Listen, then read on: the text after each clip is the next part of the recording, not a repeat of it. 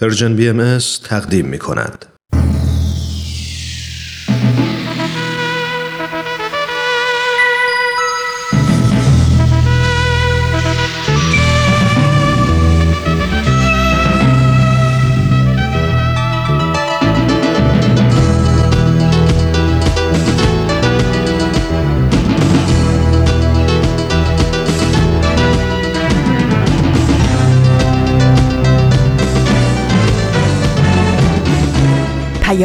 دوست. برنامه ای برای تفاهم و پیوند دلها.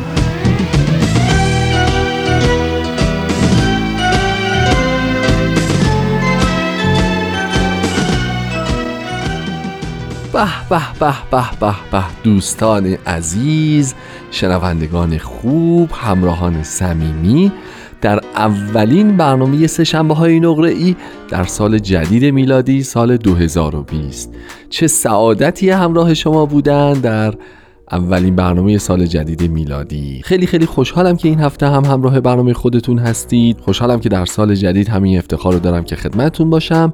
من هومن عبدی هستم و ازتون دعوت می‌کنم که امروز به سبک و سیاق هفته های گذشته تا پایان همراه برنامه خودتون باشید از رادیو پیام دوست. همونطور که عرض کردم امروز هفتم ژانویه 2020 این اولین برنامه ما در سال 2020 مصادف با 17 دی ماه 1397 یه قسمت دیگه از مجموعه رادمردان جاوید رو به اتفاق خواهیم شنید و یه قسمت دیگه از فصل چهار مجموعه سپهر سخن. خوشحالم که همچنان با برنامه خودتون همراه هستید. خب دوستان حالتون چطوره؟ امیدوارم که تعطیلات سال نو رو اگر غرب کره زمین زندگی می کردید به خوبی سپری کرده باشید و اگر در مشرق زمین هستید امیدوارم که ایام و روزها و هفته های خوبی رو سپری کرده باشید شاد و سلامت باشید و روزهای بسیار بهتری رو هم همچنان در پیش رو داشته باشید.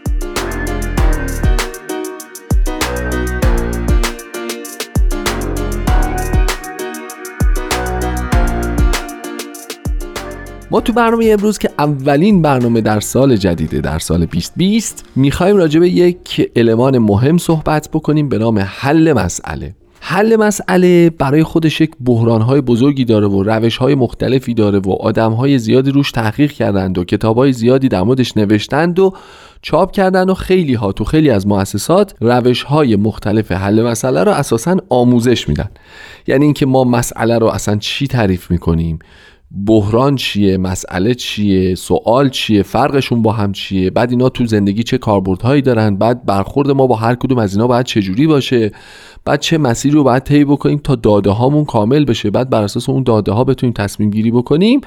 اوه برای خودش یک قصه مفصل جانانه پروپیمونه. امروز ما می‌خوایم در مورد یک روش دیگری در مجموعه حل مسئله صحبت بکنیم که این روش رو روانشناسانی که با کودکان سر کار دارن جزو روش های آموزشیشون به والدین میارن و میگن که بس والدین این متد ها رو پیش بگیرن تا بتونن برای بچه ها حل مسئله بکنن و به کمک اونها اون مسئله رو حل بکنن و راه حل های مناسب رو پیدا بکنن. من که یه ذره این روش رو مطالعه کردم خیلی هم روش ساده ای. حالا با هم در موردش صحبت می‌کنیم. سه تا راه حل پیشنهاد میده. حالا خواهید دید که هر کدوم از این روش ها و راه حل ها درسته که داره دیدگاه پدر مادرها در مورد طرح مسئله و حل مسئله با بچه ها رو بررسی می‌کنه ولی حقیقتش وقتی فکر کردم دیدم ما عین این کار رو در دنیای بزرگسالان هم خیلی وقتا نیاز داریم که انجام بدیم. چون اونجا پیشفرزش اینه که مخاطب بچه ها هستن بنابراین این تجربه رو ندارن. یا خب مثلا ذهنیتشون خیلی محدودتر تجربیات کمتری دارن. ولی متاسفانه می‌دونید که ما در دنیای بزرگسالان هم با آدمهایی برخورد می‌کنیم که همین فضا رو دارن و همینجوری به دنیا و مافی ها دارن نگاه می‌کنن.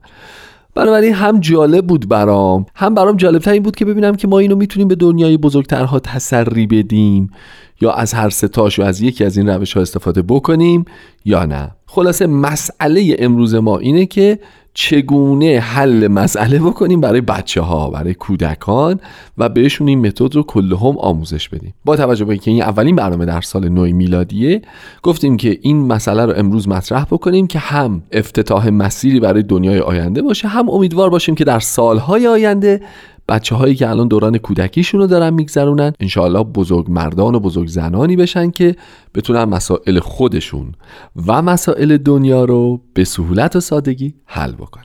خب قبل از هر چیز اگه موافق باشین بریم یه قسمت از مجموعه رادمردان جاوید رو به اتفاق بشنویم. گفتگوی خودمون رو در این زمینه بعد از این برنامه با هم ادامه خواهیم داد.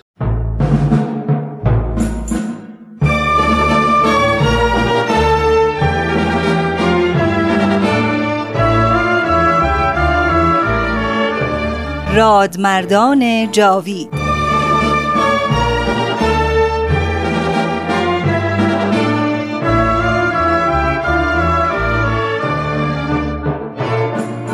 و اما در این ظهور ازهر و سلطنت عزما جمعی از علمای راشدین و فضلای کاملین و فقهای بالغین از کأس قرب و وسال مرزوق شدند. و به عنایت عزما فائز گشتند و از کون و امکان در سبیل جانان گذشتند. همه اینها محتدی و مقر و مزعن گشتند برای آن شمس ظهور به قسمی که اکثری از مال و ایال گذشتند.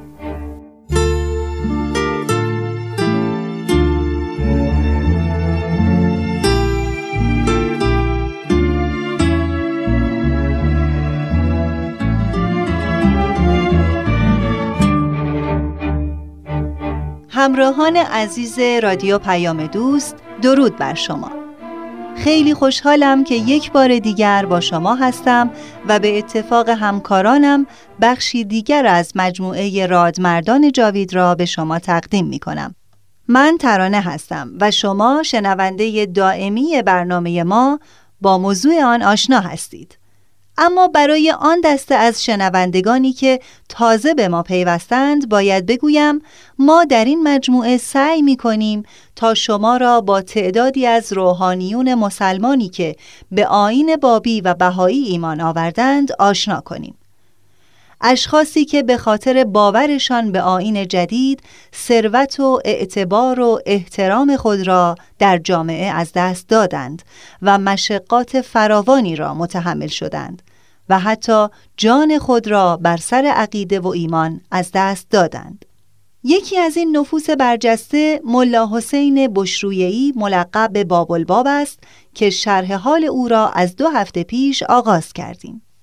ایشان اولین فردی است که به دیانت بابی ایمان آورد و در عین حال اولین روحانی شیعه است که با رعایت عدالت و انصاف وقتی برای اولین بار و به عنوان اولین کسی که با موعود اسلام روبرو شد ایمان آورد و اول من آمن شد و در راه باورش آنقدر کوشید تا به شهادت رسید. هفته گذشته دیدیم که ملا حسین از جانب حضرت باب مؤسس آین بابی مأمور شد تا به چند شهر سفر کند و خبر ظهور جدید را به گوش همگان برساند. دوستان لطفاً در ادامه برنامه با ما همراه باشید.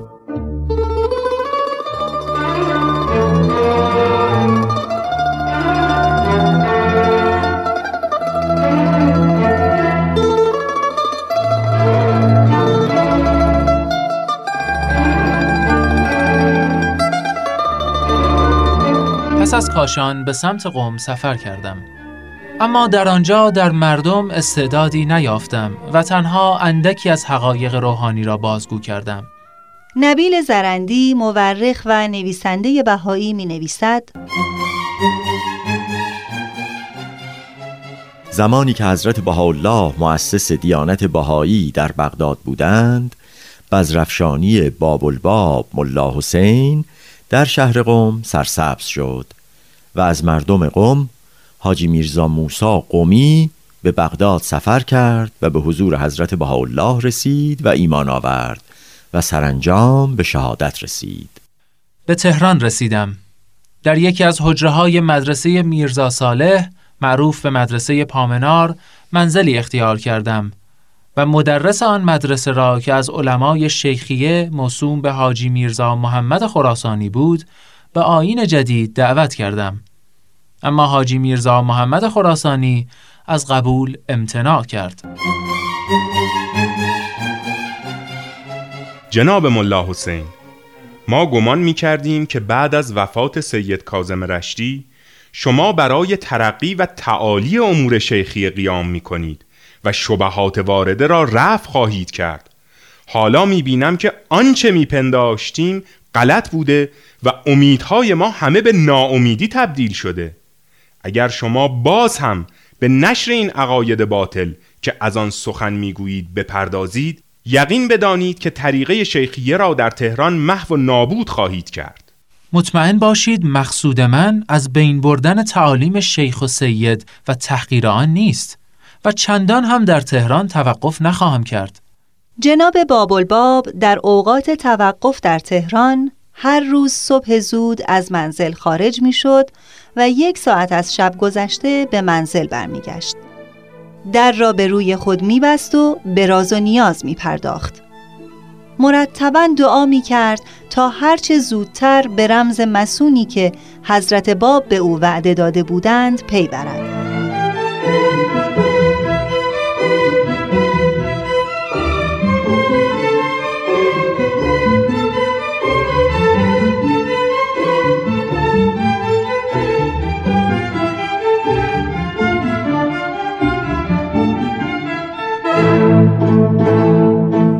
ملا محمد نوری که از پیروان شیخ و سید بود چنین حکایت می کند من از شاگردان حاجی میرزا محمد خراسانی بودم.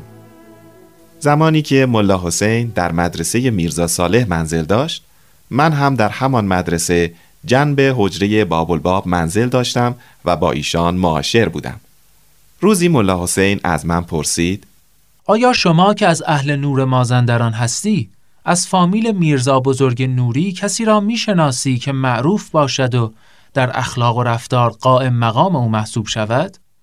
در میان پسران او یکی از همه ممتازتر و در رفتار شبیه پدر است. نامش میرزا حسین علی و سنش هم 28 سال است. به چه کاری مشغول است؟ بیچارگان را پناه است و گرسنگان را اطعام میفرماید. چه رتبه و مقامی دارد؟ ملجع مستمندان و پناه غریبان است. خط شکسته نستعلیق را خوب می نویسد و اوقات خود را اغلب در میان جنگل های زیبا به گردش می گذراند. به مناظر زیبای طبیعی علاقمند است. اینطور که پیداست زیاد او را ملاقات می کنی. آری، اغلب به منزل او می روم. آیا می توانی از من یک امانتی به ایشان برسانی؟ البته. ملا حسین لوله کاغذی را که میان قطعه پارچه پیچیده شده بود به من داد و گفت فردا صبح زود این را به ایشان بده و هرچه فرمودند برای من نقل کن. صبح زود برخواستم و آن امانتی را به منزل میرزا حسین علی نوری معروف به بهاءالله بردم و به میرزا موسا تسلیم کردم. ایشان هم امانتی را به حضرت بهاءالله تقدیم کرد. آن حضرت اجازه دیدار دادند.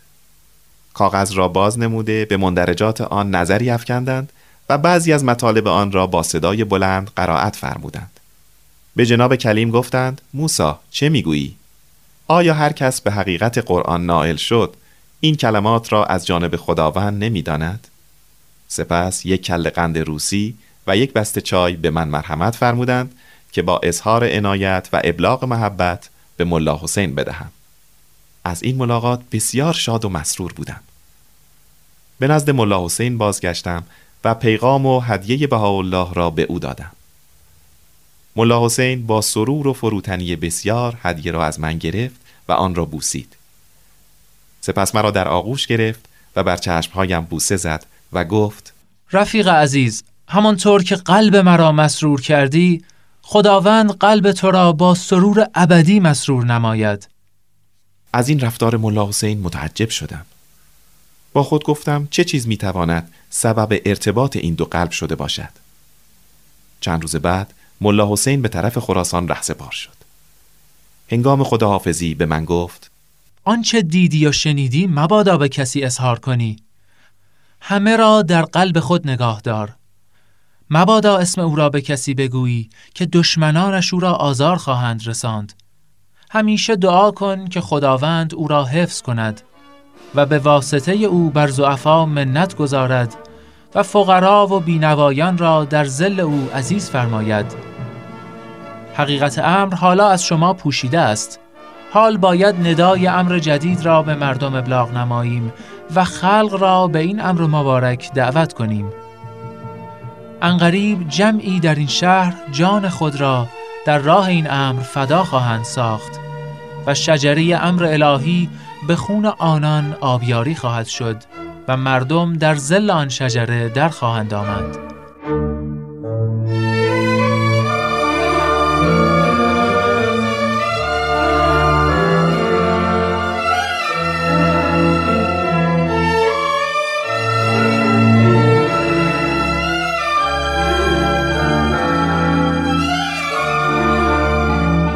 نبیل زرندی می نویسد چند روز بعد از این واقعه ملا حسین به سمت خراسان حرکت کرد و بعد از ورود به آن اقلیم قوای معنوی که حضرت باب هنگام خداحافظی به او عنایت فرموده بودند آثارش ظاهر و عیان شد و عدهای از بزرگان و مشاهیر خراسان به آین جدید ایمان آوردند.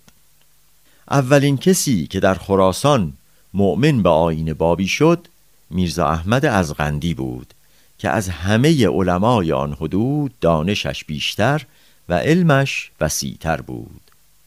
سپس ملا احمد معلم شیخ علی ملقب به عظیم و ملا میرزا محمد فروغی ایمان آوردند.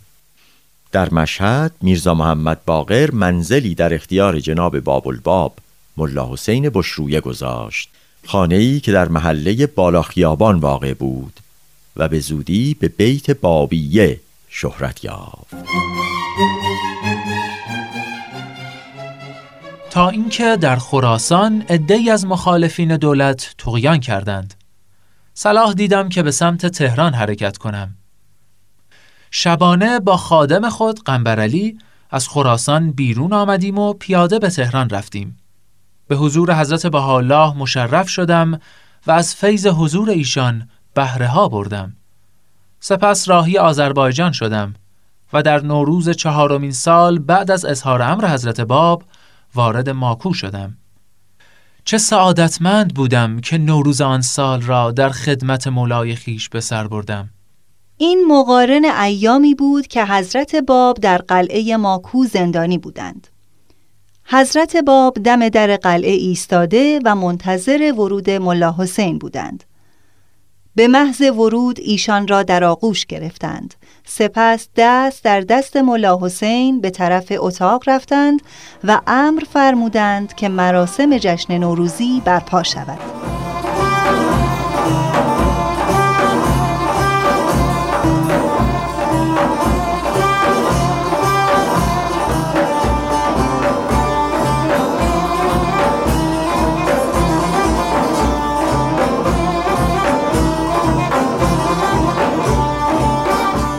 در خدمت حضرت باب به بام قلعه رفته بودیم. آن حضرت رود عرس را به من نشان دادند و فرمودند این همان رود و همان ساحل است که حافظ در شعر خود گفته ای سبا گر بگذری بر ساحل رود عرس بوسه زن بر خاک آن وادی و مشکین کن نفس. ملا حسین نه روز در محضر حضرت باب در قلعه ماکو ماند. پس از آن به دستور ایشان به سمت مازندران حرکت کرد. نبیل زرندی می نویسد حضرت باب در موقع حرکت ملا حسین به او فرمودند که تو از خراسان تا اینجا تمام راه را پیاده پیمودی. حالا هم باید پیاده ره سپار شوی. دوران اسب سواری تو هنوز نرسیده. وقتی خواهد رسید که داستان اسب سواری تو و جرأت و شجاعتی که بروز خواهد کرد تا آن درجه شگفتآور خواهد بود که اهل ملکوت جاودانی را نیز دچار تعجب و حیرت خواهد ساخت. باید چنان شجاع و دلیر باشی که قلم نسخ بر اسامی دلیران گذشته بکشی. از اینجا که رفتی و به تهران که رسیدی دوستان را ملاقات کن و به آنها تأکید کن که در ایمان و دیانت ثابت و مستقیم باشند. از تهران به سمت مازندران روانه شو. در مازندران گنج پنهان خداوندی را خواهی یافت. آن گنج پنهان را که شناختی تو را به کارهای بزرگ معمور خواهد ساخت. آن معموریت ها خیلی عظیم است. هیچ امری از اول دنیا در عظمت و بزرگی به آن معموریت ها که به تو خواهد داد مقابله نتوان کرد تا به آنجا نرسی از کیفیت این معموریت ها مطلع نمی شوی. به مازندران که رسیدی از حقیقت امر کاملا با خبر خواهی شد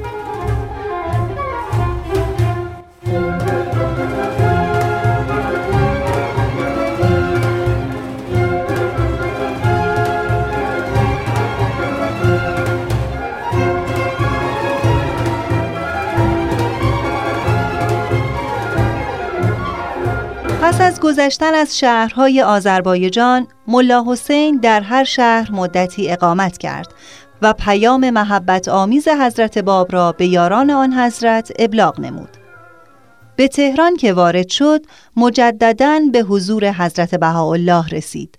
سپس به سمت مازندران حرکت کرد تا هرچه زودتر به گنج پنهانی که حضرت باب به او وعده داده بودند برسد. ابتدا به شهر بابل منزل جناب قدوس وارد شد. قدوس جوانترین و آخرین فرد از هجده تن حروف هی یعنی پیروان اولیه حضرت باب بود.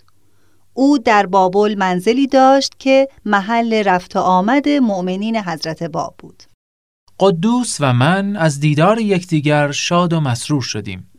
او شخصا پای مرا شستشو داد و گرد سفر را دور کرد. مجلس زیافتی ترتیب داد و عدهای از مؤمنین را دعوت کرد تا برای دیدار با من دور هم جمع شوند.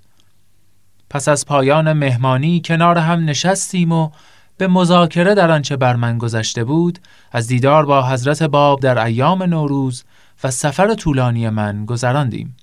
سپس قدوس رساله ای را که به نام تفسیر ساده سمد نوشته بود ارائه کرد. جناب ملا حسین خواهش دارم بعضی از صفحات این کتاب را مطالعه فرمایید. ملا حسین نزدیک یک صفحه از کتاب را خواند. فورا دریافت که سرچشمه ای که معلف این کتاب از آن استفاده کرده وحی الهی است.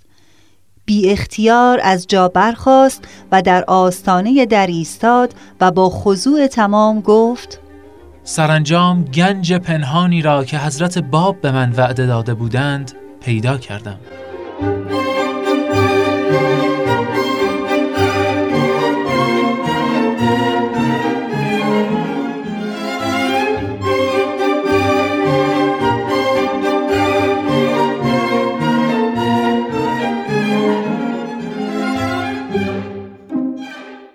فردای آن روز یاران و اصحاب حضرت باب در کمال تعجب مشاهده کردند که جناب باب الباب با آنکه مرجع اصحاب و بزرگ و سرور مؤمنان بود در حضور جناب قدوس دست به سینه ایستاده و از دستوراتش پیروی می کرد. در اجرای اولین دستور قدوس ملا حسین به ملاقات سعید العلماء مجتهد معروف بابل رفت وقتی دریافت که آن مجتهد از در لجاجت و دشمنی درآمده از مجلس او خارج شد و یکسر به خراسان رفت تا اوامر دیگر قدوس را اجرا نماید در مشهد وارد منزل محمد باقر شدم و به انتظار ورود قدوس نشستم تا به اتفاق او به انجام خدمات مشغول شویم. مدتی در مشهد به انتشار پیام آین جدید پرداختیم. عده زیادی از مردم ایمان آوردند. حکومت به حراس افتاد. پس شاهزاده حمزه میرزا طی نامه ای از ملا حسین دعوت کرد تا مدتی را در اردوگاه شاهزاده بگذراند. ملا حسین در مشهد بود که شخصی از جانب حضرت باب وارد مشهد شد و امامه آن حضرت را از جانب ایشان به ملا حسین هدیه داد و گفت مولای ما فرمودند این امامه سبز را بر سر گذارید پرچم سیاه را در مقابل و پیشاپیش مرکب خود برافرازید و برای کمک و همراهی جناب قدوس به بابل توجه کنید. شما از این پس به نام سید علی خوانده خواهید شد.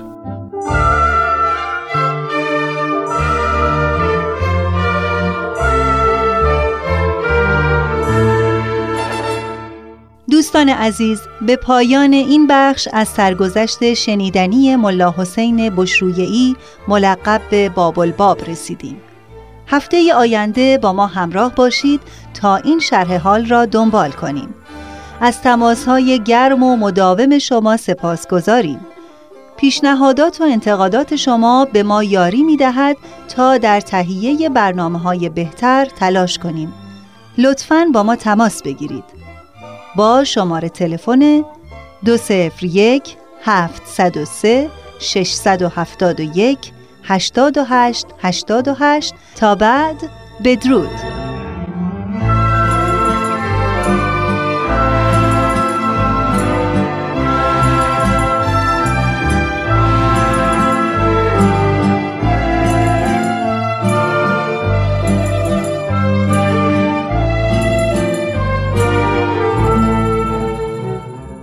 خسته نباشید دوستان. این قسمت دیگری از رادمردان جاوید بود که از سهشنبه های نقره تقدیم شما شد.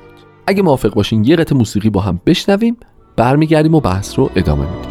بی پا و کردی مرا بی خواب و خوب کردی مرا. سرمست و خندان درا ای یوسف کنعان. تو هستی من شدی. از آنی همه من. من نیست شدم در تو. از آنم همه تو. دلتنگم و دیدار تو درمان منه.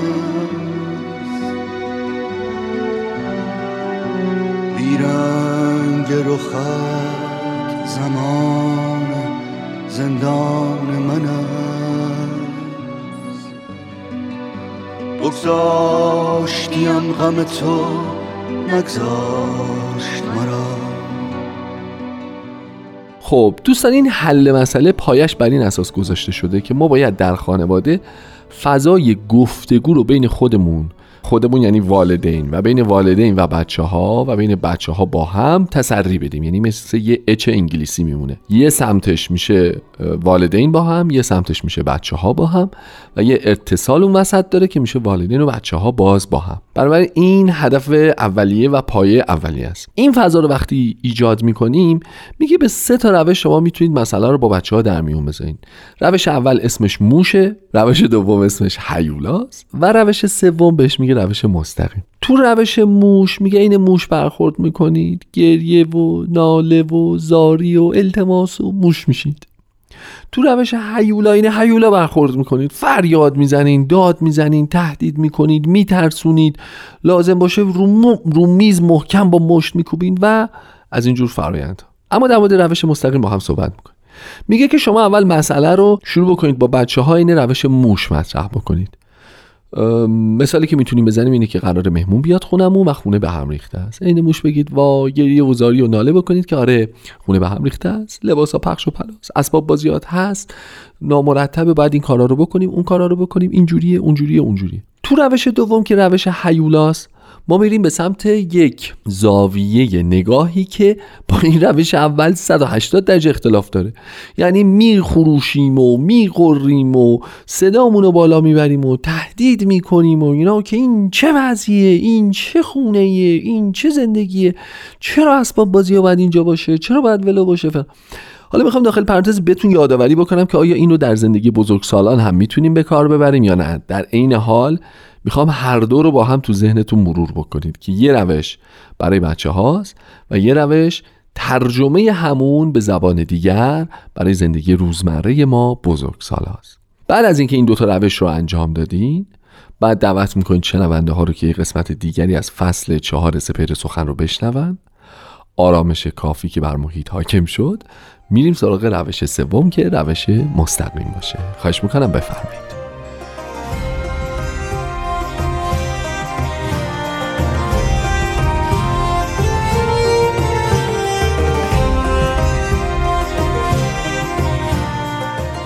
سپهر سخن فصل چهارم.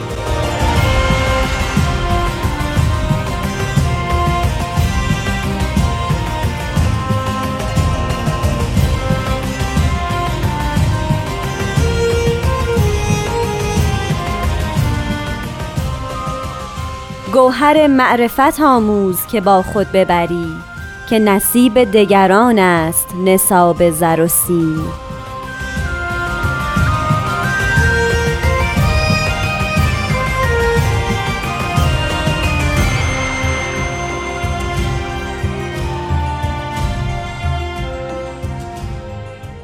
دوستان عزیز درود به شما. به یکی دیگه از قسمت های سپهر سخن فصل چهارم سپهر سخن خوش اومدین. من نیوشا رات هستم و ازتون درخواست می‌کنم تا پایان این قسمت هم با من و استاد بهرام فرید همراه باشید.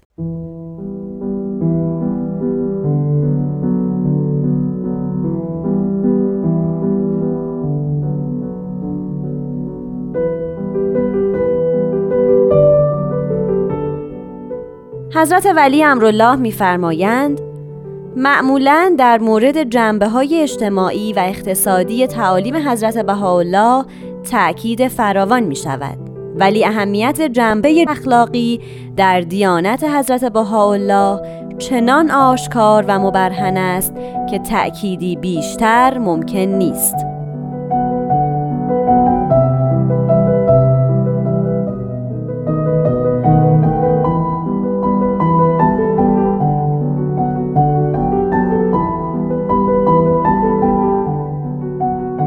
دوستان بسیار نازنین و فرهیخته.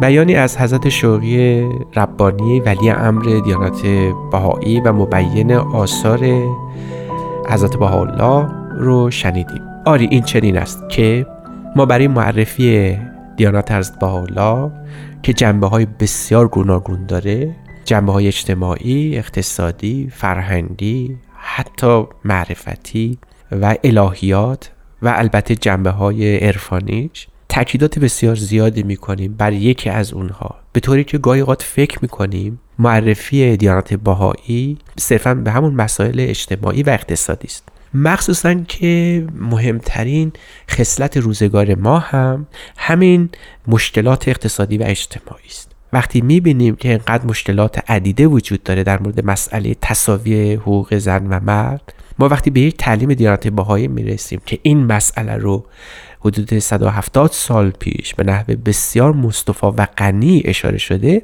به وجد میاییم اونقدر که حتی میگیم دیانت باهایی رو بعد در همین حکم شناخت. یا در مورد مسئله تعدیل معیشت یا در مورد مسئله احتیاج جهان به دین یا وحدت ادیان یا وحدت عالم انسانی یا اخوت نوع بشر. اینقدر این مسائل برای امروز ما تر و تازه است و نوع و بدیعه که گاهی اوقات فکر می‌کنیم دیانت باهایی چیزی جز این تعالیم اقتصادی و اجتماعی نیست. و حالا که با نگاه تیزبین حضرت شوقی ربانی ما به حقیقت دیگری هم برخورد می‌کنیم که اینها فقط جنبه های خاصی از دیانت باهایی رو در بر می‌گیره. آنچه که همه اینها در گروه او هست و حتی می‌تونیم بگیم مقدمه ظهور اون اصل اساسی در دیانت باهایی است همین است که حضرت ولی امرالله حضرت شوقی ربانی در این بیان اشاره کردند. و اون این است که جنبه اخلاقی در دیانت حضرت بهاءالله چنان آشکار و مبرهن است که تأکیدی بیشتر بر اون ممکن نیست. یعنی مسائل اخلاقی جان دیانت بهایی است. مسئله اخلاق مهمترین دغدغه دیانت بهایی و مسئله اخلاق و مسائل اخلاقی شاید جانمایه تمام آثار حضرت بهاءالله است. یعنی ما می‌تونیم اینطور تصور بکنیم که اگر مسائل تعالیم تعالیم اقتصادی و اجتماعی و حتی الهیات را از دیانت باهایی ما بتونیم کنار بگذاریم به یک سو بنهیم. آنچه که باقی میمونه توصیه های بسیار وفیر و شدید و قلیز نسبت به جنبه های اخلاقی است. آنقدر که حتی بشود گفت در برابر چنین اعتقاداتی که دیانت باهایی چیزی جز مسائل اقتصادی و رفع مشکلات اقتصادی نیست می توانیم بگوییم که دیانت باهایی چیزی نیست. به هزار مرتبه بیشتر همون جنبه های اخلاقی و آدابدانی اوست. خدا می‌داند که در آثار حضرت بهاءالله و حضرت عبدالبها و به طبع این دو حضرت شوقی ربانی مبین آثار بهایی قوی ترین مسئله بزرگترین عنوان مسئله اخلاق است حضرت شوقی ربانی بارها در مکتوبات خودشون به مؤمنان امر بدی توصیه می‌کنند که اگر جنبه اخلاقی نباشه تمام توفیقات ما در جنبه های اقتصادی فرهنگی و اجتماعی کمرنگ میشه و حتی ابتر میمونه ناقص میمونه. اگر جهان هست حتی روی خوش ببینه حتی به عصر ذهبی برسه که دیگه هیچ مشکل اقتصادی یا فرهنگی وجود نداشته باشه. هیچ هیچ دشواری از معضلات امروز ما در اونجا نشه سراغ گرفت. اما بی بهره از جنبه های اخلاقی باشه شاید نه تنها عصر ذهبی نیست بلکه عصر پوشالی بیش نخواهد بود. در دیانت باهایی به مسئله اخلاق و اخلاقیات یعنی روح هر انسان روح هر اجتماع اشاره شده. ما حتی لول هایی از مسائل اخلاقی داریم. مثلا وقتی که هست بالا به مسئله تقوا می‌رسند اون رو سردار برای جمیع مسائل اخلاقی می‌دونن.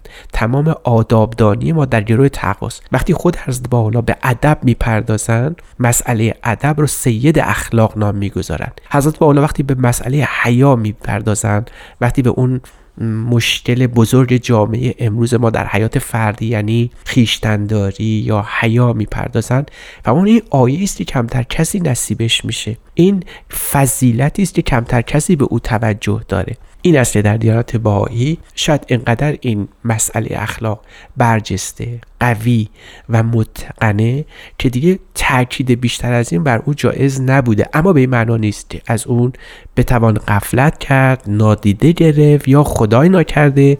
در کنار مسائل اجتماعی و اقتصادی اونها رو بی ارزش یا کمرنگ دونست.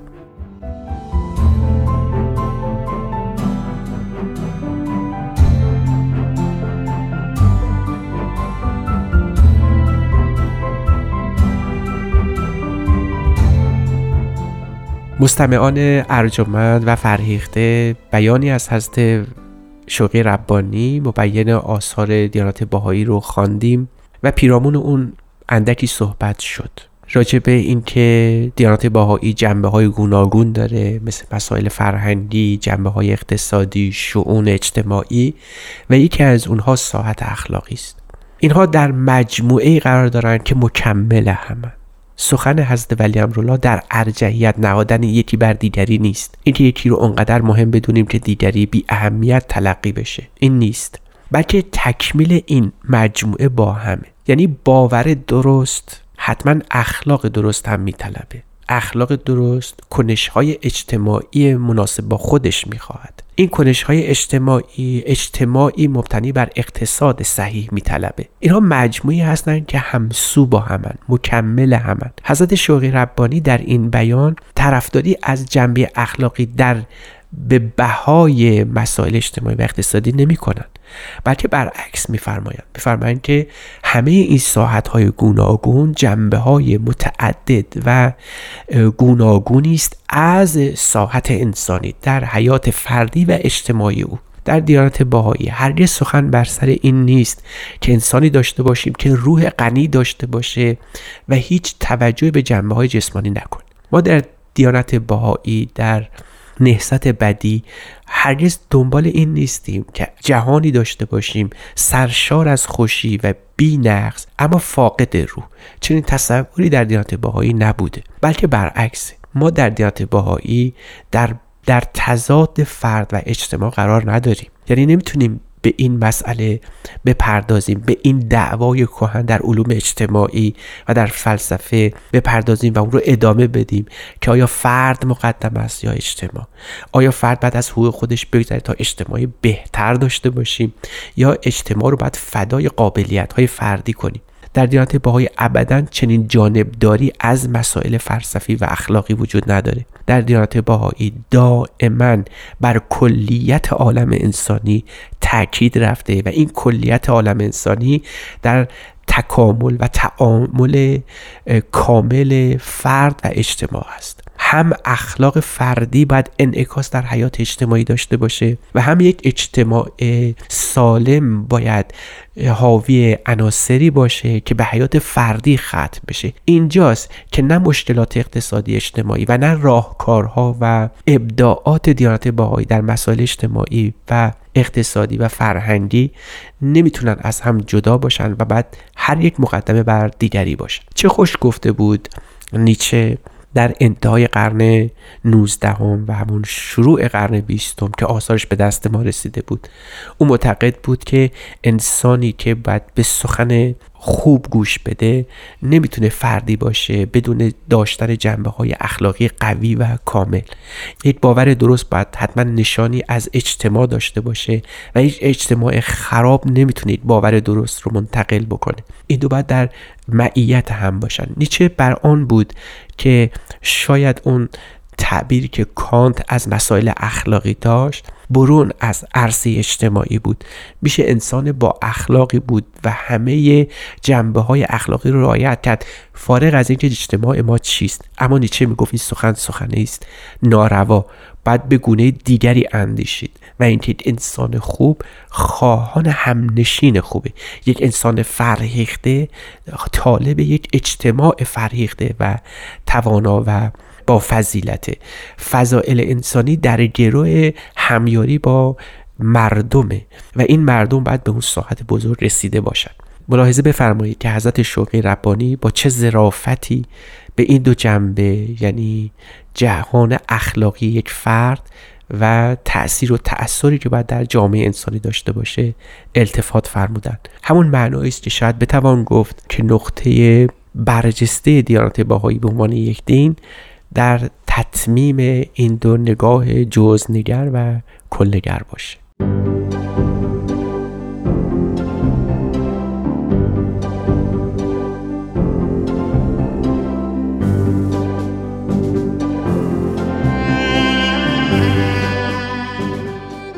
دوستان عزیز با سپاس از شما که با ما همراه بودید و با سپاس از شما که در هفته های پیش رو هم همراه ما خواهید بود.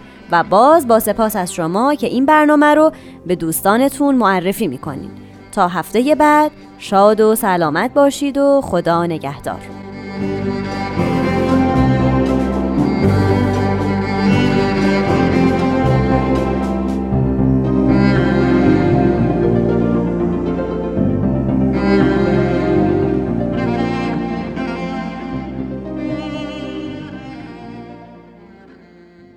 دوستان خوبم این قسمت دیگه ای از فصل چهار سپهر سخن بود که به اتفاق شنیدیم. خب همونطور که عرض کردم ما تو روش موش اول موش میشیم و ناله می‌کنیم و گریه می‌کنیم و صورت مسئله رو مطرح می‌کنیم. بعد شیفت می‌کنیم یعنی میریم به سمت روش حیولا یعنی همون صورت مسئله رو با خشونت و داد و عصبانیت و اینا مطرح می‌کنیم و در پایان می‌رسیم به روش مستقیم. یعنی گفتگوی بدون کم و زیاد بدون کم رنگ و پر رنگ کردن بدون پر اهمیت یا بی اهمیت جلوه دادن ابعاد مختلف ماجرا خیلی صادقانه و خیلی ساده کل ماجرا رو تعریف می‌کنیم صورت مسئله رو با هم مرور می‌کنیم و بعد وقتی ذکر می‌کنیم که الان برای رسیدن شر... به شرایط ایدئال چه بحرانهایی داریم راه حل های پیشنهادی رو مطرح می‌کنیم و بچه عین کره این رو میپذیره و با همدیگه و با کمک همدیگه میریم که این روش رو اجرا بکنیم. حالا خواهشم اینه که شما اینو تو زندگی بزرگسالی خودتون ترجمهش بکنید که روش موش، روش اجدها و روش مستقیم چیه. به وضوح می‌بینید که بعضیا فقط از روش موش استفاده می‌کنن بعضیا تا آخر عمر از روش اجدها استفاده می‌کنن و عده معدودی هستن که از روش مستقیم کمک می‌گیرن برای اینکه مسائل رو حل بکنن. راجبش فکر کنید. اگه به دردتون خورد تو سیستم های زندگی خودتون اجرایش بکنید. برنامه امروز ما اولین برنامه ما در سال 2020 به دقایق پایانی خودش رسیده. امیدوارم که خوب و خوش باشین. میریم تا هفته دیگه که اگر عمری بود باز با همدیگه راجع به یک عنوان دیگه گپ و گفتی داشته باشیم. خوب و خوش باشید. خدا نگهدار.